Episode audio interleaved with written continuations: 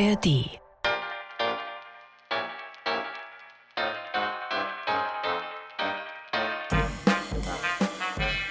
20er Jahre in Berlin.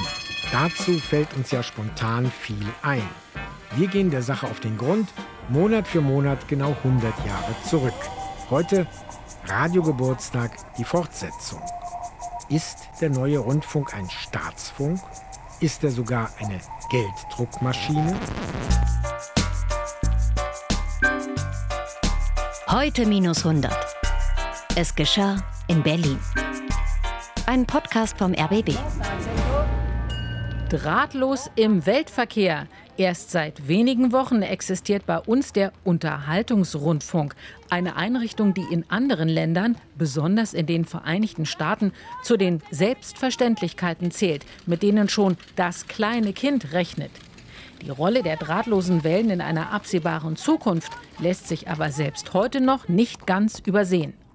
So jubelt die Voss, die Wochenendausgabe der Vossischen Zeitung am 10. November 1923. Seit zwei Wochen hat Deutschlands Hauptstadt jeden Abend eine Funkstunde.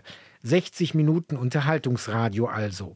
Allerdings wird diese Funkstunde bislang nur von wenigen gehört.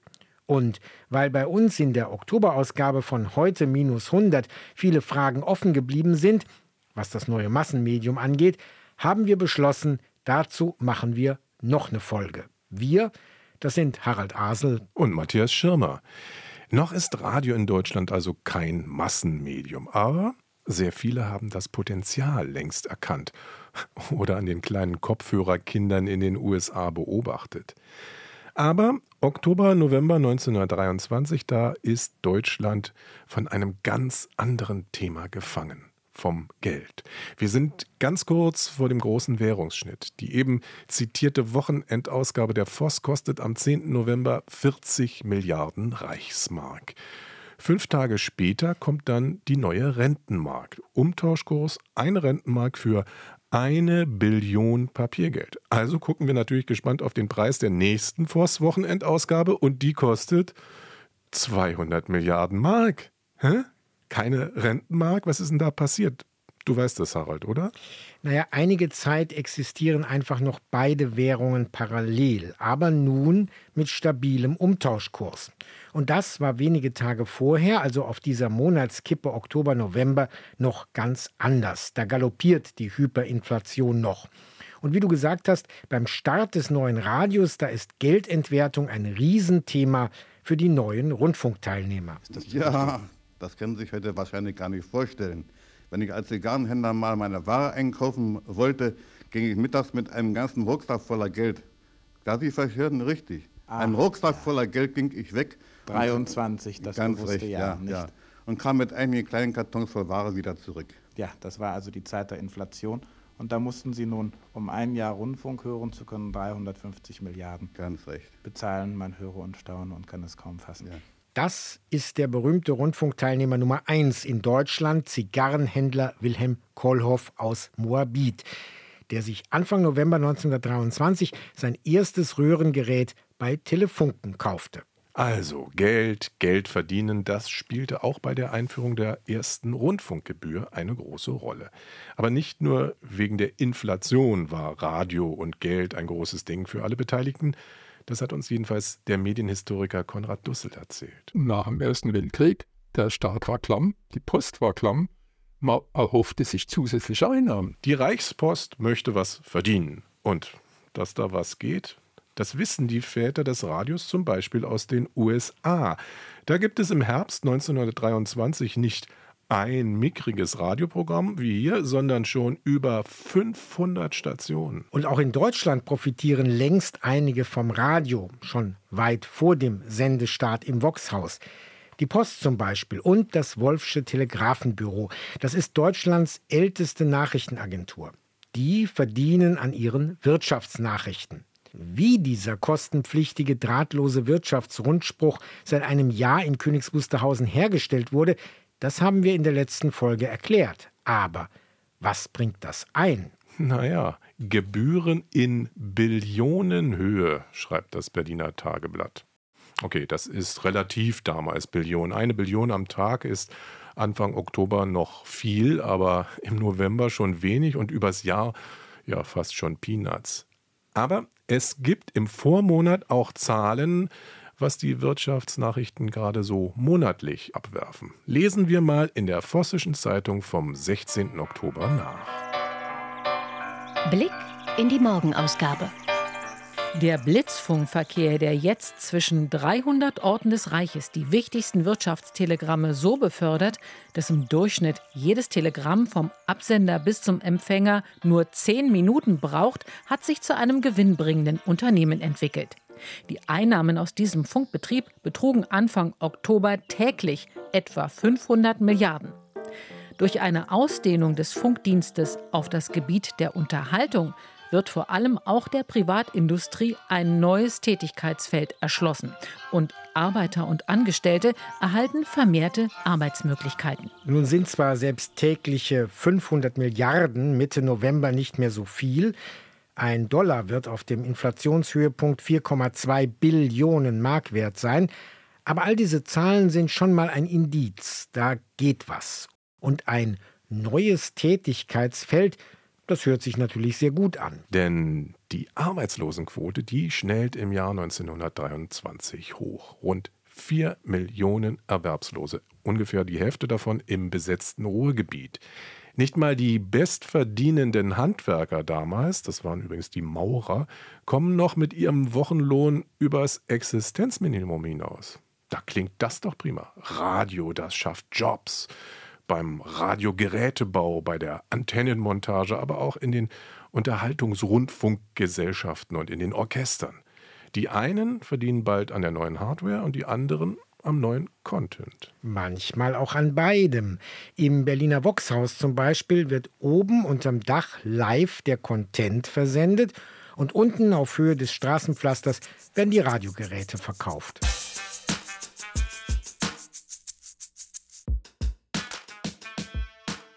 Radio. Das hat also das Potenzial zum Wirtschaftsfaktor. Aber den Endverbraucher, den kostet eben alles etwas. Das Radiogerät, ja klar, das gibt es nur gegen Bares. Und der neue Content, der kostet auch. Vorträge, Lesungen, Konzerte, das gibt's nicht für Umme. Für all das muss der neue private Radiohörer jetzt in die Tasche greifen. Zauberwort Teilnehmergebühr. Ja, aber was ist denn mit Werbung? Das würde doch auch was einbringen, wie heute bei Privatradios und Privatfernsehen, die sich ja nur darüber finanzieren müssen. Ja, das stimmt, aber Radiowerbung, die gibt's eben beim Radiostart noch gar nicht im Äther. Des einen Leid, des anderen freut. Also müssen wenigstens die Zeitungen und die Plakatkleber keine Konkurrenz im Anzeigengeschäft fürchten. Noch.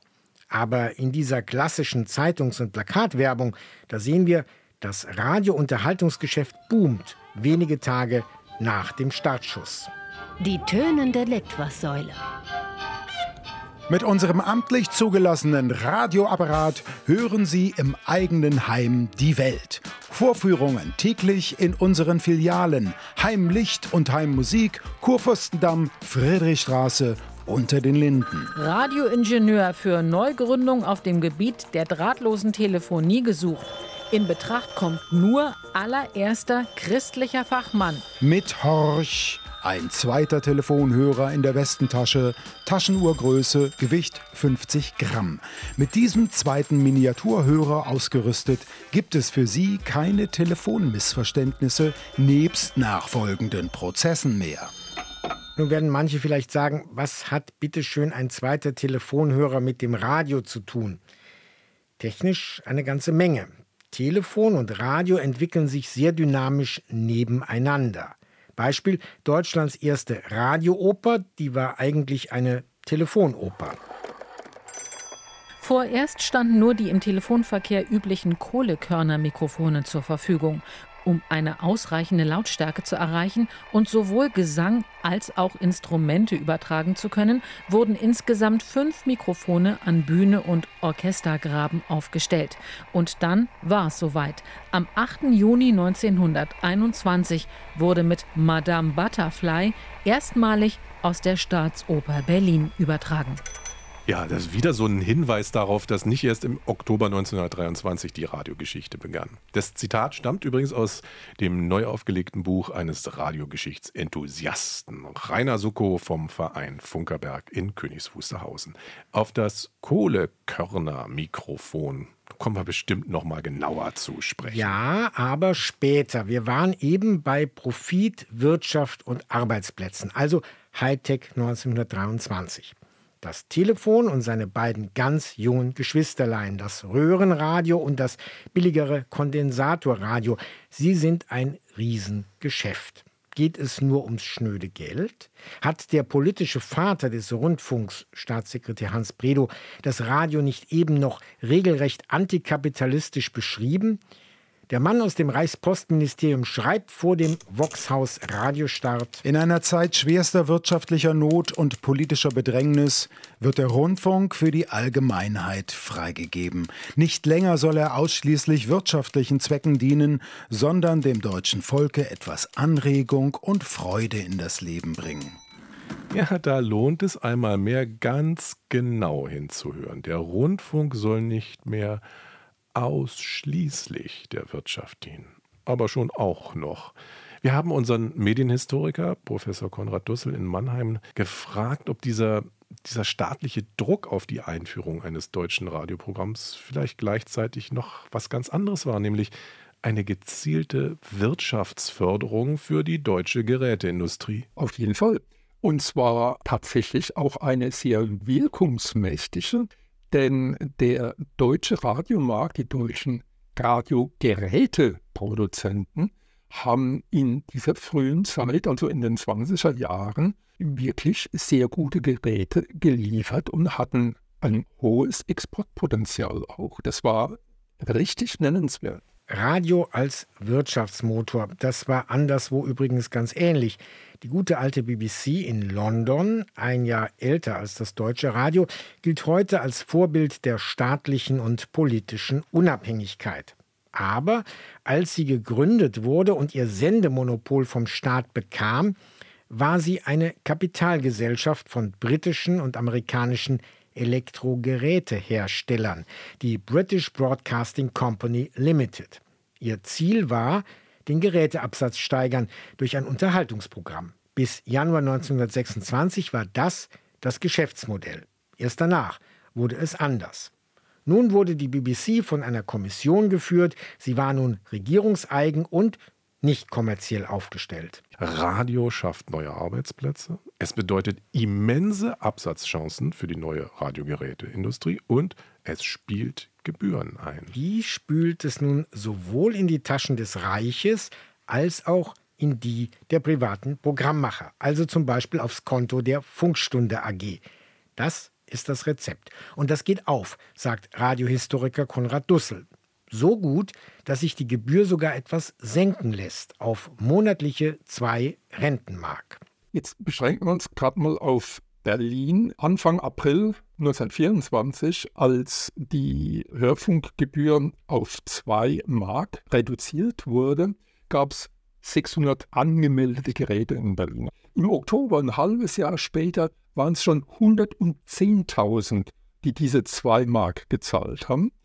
Und die Regelung war jetzt die, ungefähr die Hälfte ging an die Funkstunde und die andere Hälfte behielt die Post für sich. Und wenn Sie sich jetzt vorstellen, 110.000 Leute im Oktober und davon die Hälfte, also da hat die Post schon mal gut 100.000 Mark Einnahmen in einem Monat, nur im Großraum Berlin. Das ist, war schon ein Wort.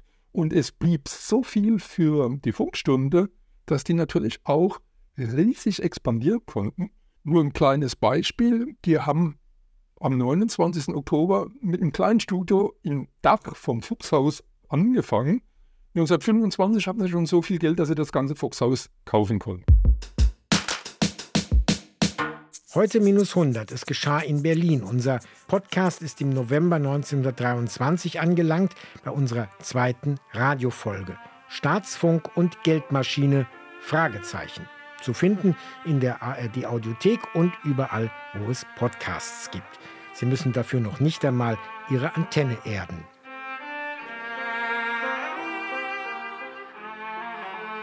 Wer profitierte vom Geld? Wo entstanden die berühmten neuen Rundfunkarbeitsplätze? Da lass uns doch mal ins Voxhaus gehen, an den Potsdamer Platz, dorthin, wo Ende Oktober der legendäre Radiogeburtstag ja stattfand. Und da gab es ja, wie wir gelernt haben, zu Beginn noch gar keine Nachrichten, sondern nur Musik. Um genau zu sein, dieses Cello-Stück war als allererstes zu hören.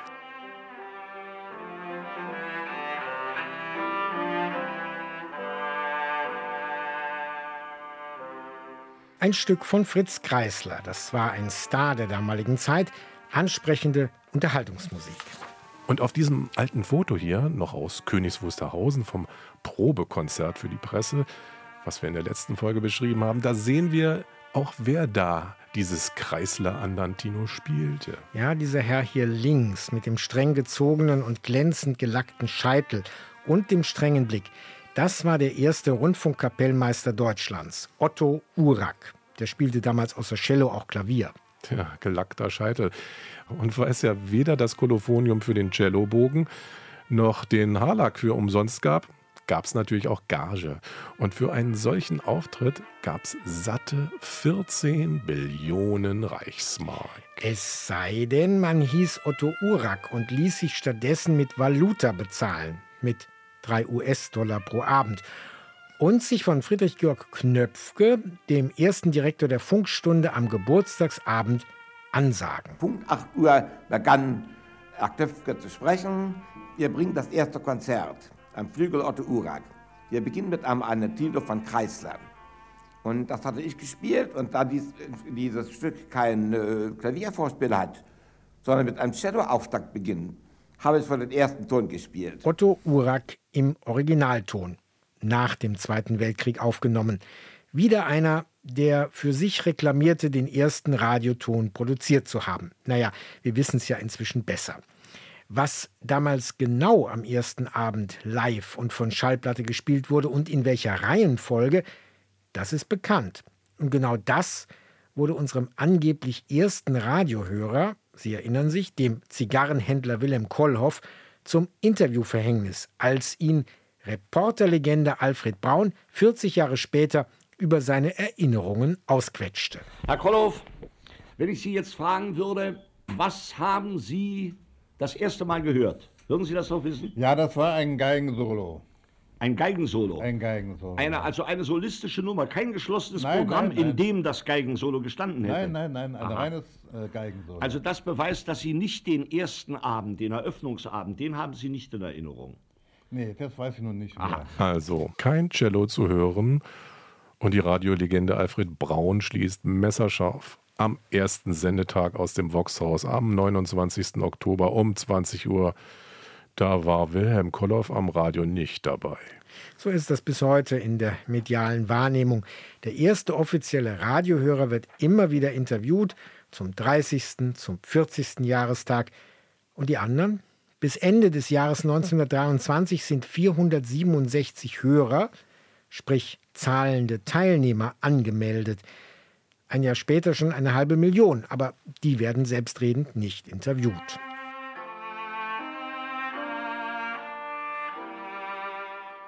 Otto Uraks erste Cellotöne. Die wurden später auch als der Urton des Rundfunk-Sinfonieorchesters Berlin gefeiert. Aber auch hier ist Vorsicht geboten, denn eine symphonische Orchesterbesetzung erreichte das Voxhaus erst 1925. Die Leipziger Radioveranstalter waren mit ihrem Symphonieorchester übrigens schneller.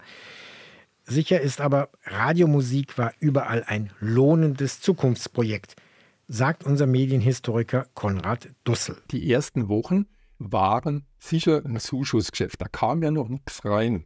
Aber spätestens Ende 24 sah das auch ganz anders aus. Das können Sie daran ablesen, äh, man ist an den Start gegangen mit einem Minimum an Personal, konnte sich aber dann Ende 24 schon ein eigenes kleines Orchester, einen kleinen Chor erlauben. Man konnte größere Honorare zahlen. Also Rundfunk ist ganz schnell ein ergiebiges Geschäft gewesen. Auch für die Produzenten, die Teilnehmer, Musiker. Vortragender. Honorarerhöhungen, was man damit alles machen kann. Harald, du bist doch der Musikwissenschaftler. Wie ging denn das eigentlich mit der Musik im Rundfunk? Da wurde doch schon heftig gestritten damals über diese sogenannte E-Musik, also Klassik und U-Musik, Unterhaltungsmusik. Ich weiß sogar noch, eins meiner ersten Röhrenradios, so aus den 1916, der hatte sogar richtig zwei Schalter dafür. E und U stand da drauf. Naja, es gab erstmal eine heftige Diskussion. Die Programmverantwortlichen setzten auf den Kulturauftrag. Endlich kommen Beethoven, Brahms, Bruckner in jede Dorfhütte auf dem flachen Land. Das Publikum aber hoffte eher auf schwungvolle Unterhaltung zum Feierabend. Solche Debatten begleiten das Radio bis heute.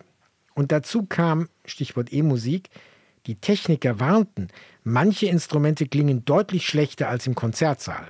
Ja, und was hat man dann gemacht? Komponisten angeschrieben. Könnt ihr nicht für unser neues Medium maßgeschneiderte Stücke schreiben?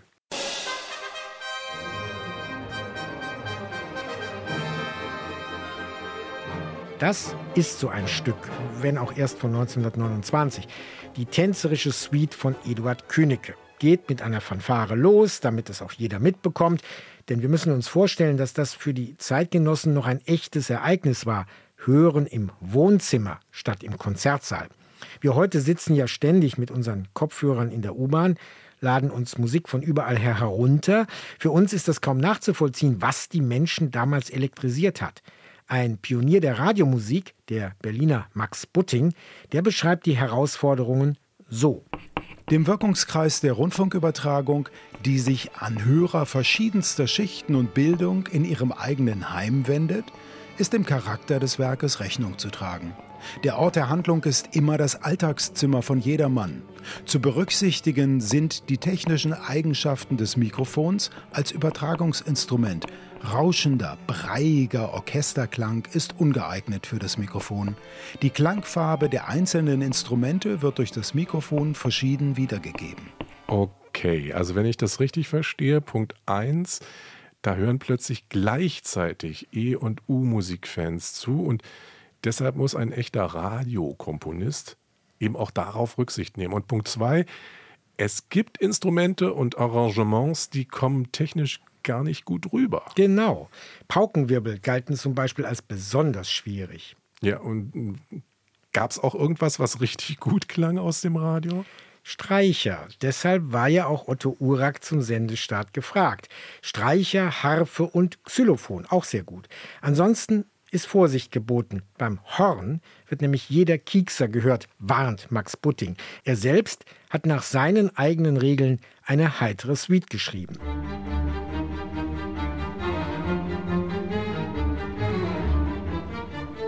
Natürlich hören wir das sofort. Das sind Ausschnitte aus neueren Aufnahmen. Die hat der Dirigent Ernst Theis gemacht, erst vor einigen Jahren. Er ist sicher einer derjenigen, die sich am besten mit den Radiomusiken der Frühzeit auskennen. Und er meint, dass sich die Erwartungen an den Funk nicht erfüllt haben. Also diese Forderung nach neuen Kompositionsästhetiken für ein neues Medium. Die Komponisten schrieben einfach weiter wie bisher, höchstens etwas knapper. Ja, aber was dann ja doch nicht so gut klang, oder? Genau. Und deshalb, sagt Herr Theis, hätten die Techniker gemeint, gut, dann müssen wir halt die Mikrofone verbessern. Für das erste Radiomikro, das vom Geburtstag 1923, für das tickte also schon die Uhr, das sollte weg. Das kleine Mikrofon, das zwölf winzigen Telefonmembranen bestand, stand auf einem Stuhl und zwar auf zwei Adressbüchern. Und da verklemmte ich mich und fing dann an zu spielen. Und in der Wolldecken stand äh, der Techniker und regulierte das kleine Mikrofon, von dem wir spielten. Soweit die technischen Erinnerungen von Kapellmeister Otto Urak an seinen ersten Tonfänger. Die ersten Mikrofone, Kohlekörnermikrofone, genau wie im Telefon.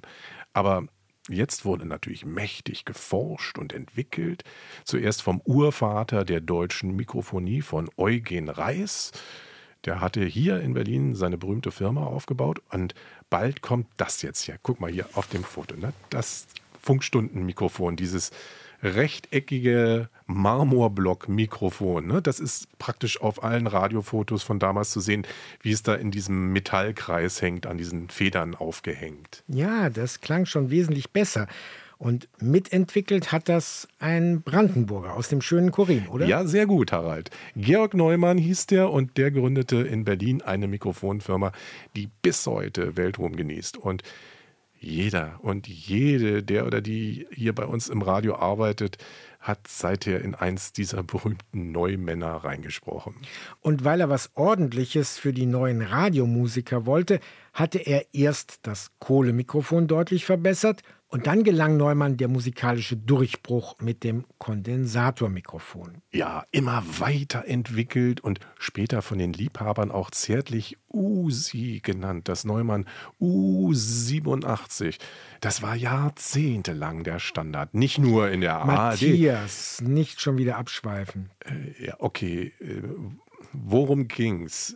Wer profitierte vom neuen weltweiten Radiohype? Antwort: unter anderem Radiomusiker, Komponisten und die Entwickler und Hersteller von modernstem Audioequipment.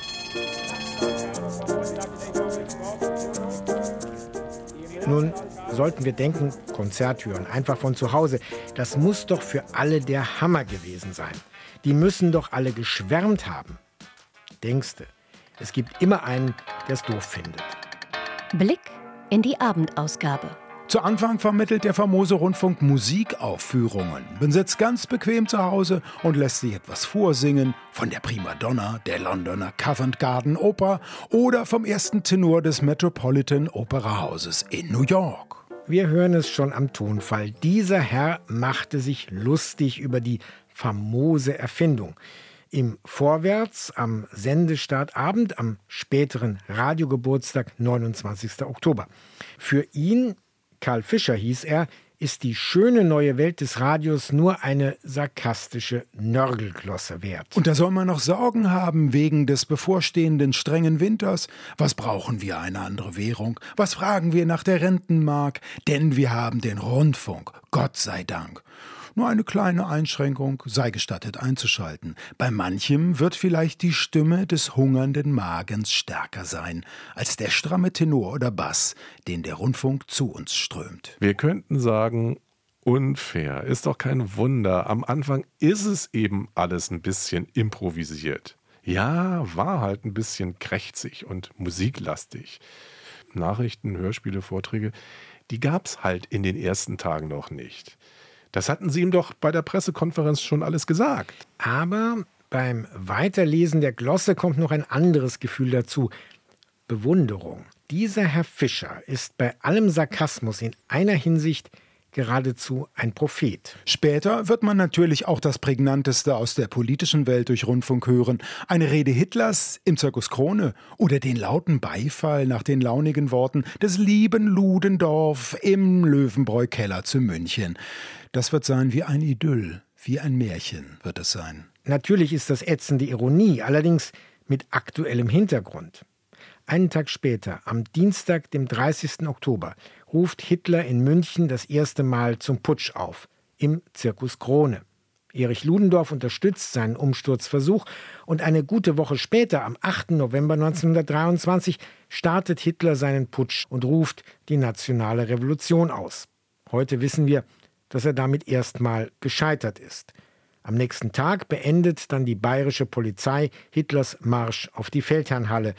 Kurz darauf wird der Geflohene verhaftet. Ja, und das alles konnte doch der Herr Fischer im Vorwärts noch gar nicht wissen, als er Tage zuvor diese Radioglosse geschrieben hat. Aber irgendwie scheint er das alles geahnt zu haben. Und er zeichnet damit eine Karikatur, so ein unfreiwilliges Zukunftsbild von den Nazis und ihrem neuen Massenmedium, dem Radio. Da war doch was, Volksempfänger, genannt Goebbels Schnauze, ne? die Propaganda im Radio.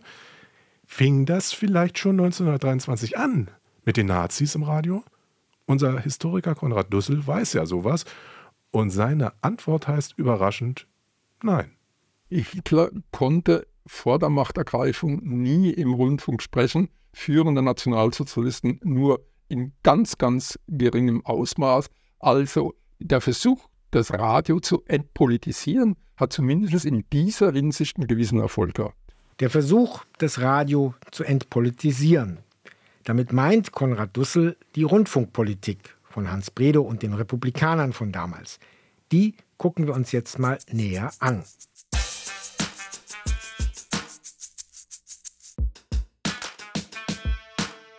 Wirtschaftsnachrichten, die gab es ja schon, aber politische Nachrichten, die gab es noch nicht. Auch noch keine politischen Vorträge. Aber es entstand jetzt die Organisation des Wortprogramms. Und auch das wurde föderal gemacht in den einzelnen Ländern mit Rundfunkgesellschaften in Frankfurt, München, Leipzig und so weiter. Aber die politische Berichterstattung dieser Gesellschaft, die wurde streng kontrolliert über Gremien. Ein knallhartes politisches Kontrollregime für die politischen Nachrichten bei der DRADAC. Wieder so eine Abkürzung, die eigentlich nur Insider kennen. DRADAC. Das steht für Drahtloser Dienst AG. Die ist im Oktober 1923 entstanden und sie liefert während der Weimarer Republik die Radionachrichten für Deutschland. Um die politische Neutralität der Rundfunknachrichten zu sichern, dürfen die Rundfunkgesellschaften nur solche politischen Nachrichten verwenden, die ihnen hierzu von der DRADAG zugeleitet werden. Die Rundfunkgesellschaften brauchen diese Nachrichten nicht restlos zu übernehmen, jedoch dürfen sie andererseits andere politische Nachrichten als solche nicht verbreiten. So schreibt es die Reichsregierung vor. Und interessant ist jetzt natürlich, wie diese Monopolaktiengesellschaft zusammengesetzt ist. Die knappe Hälfte besteht aus Verlegern und Nachrichtenagenturen, also aus der privaten Medienlandschaft. Zum Beispiel Wolfs Telegrafisches Büro, die Telegrafenunion, die Verlage von Rudolf Mosse und das Verlagshaus August Scherl. Aber 51 Prozent dieser Gesellschaft, die Mehrheit, gehören der Reichsregierung. Also eine hauchdünne Regierungsmehrheit und darüber wacht dann noch eine weitere Kommission.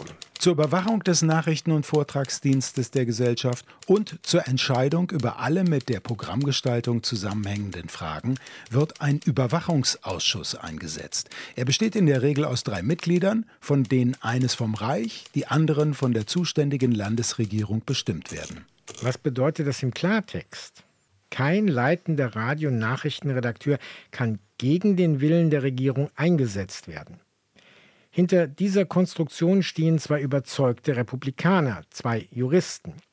Der eine ist Emil Henschel, Mitglied der Deutschen Demokratischen Partei, im Reichsinnenministerium für Presse zuständig, und der andere ist der Fraktionsvorsitzende der SPD im Preußischen Landtag, Ernst Heilmann. Naja, Harald, es mag ja schon sein, dass die für diese Konstruktion gute Gründe gehabt haben, aber eigentlich klingt es doch nach Staatsfunk pur, oder?